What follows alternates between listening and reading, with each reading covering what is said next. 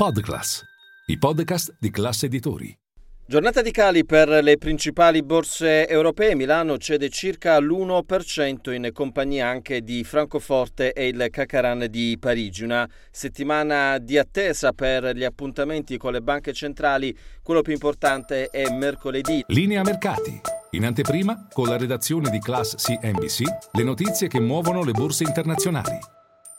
La Fed, le decisioni della Banca Centrale Americana, Jay Powell, secondo il mercato, potrebbe fermarsi nel suo percorso di rialzo dei tassi di interesse negli Stati Uniti. Gli altri appuntamenti sono con la Bank of England giovedì e venerdì la Banca Centrale Giapponese. A Piazza Affari però non mancano degli spunti positivi. Tra i migliori c'è Monte dei Paschi di Siena che guadagna oltre il due per cento, bene anche sia B P E R che Banco B P M. Tra i titoli invece più venduti c'è Moncler nel lusso e alcuni titoli del comparto utilities come A due A che cede oltre il tre per cento. Sul mercato obbligazionario lo spread chiude vicino i centottanta punti base e sul fronte valutario l'euro-dollaro si mantiene sotto quota uno virgola zero sette.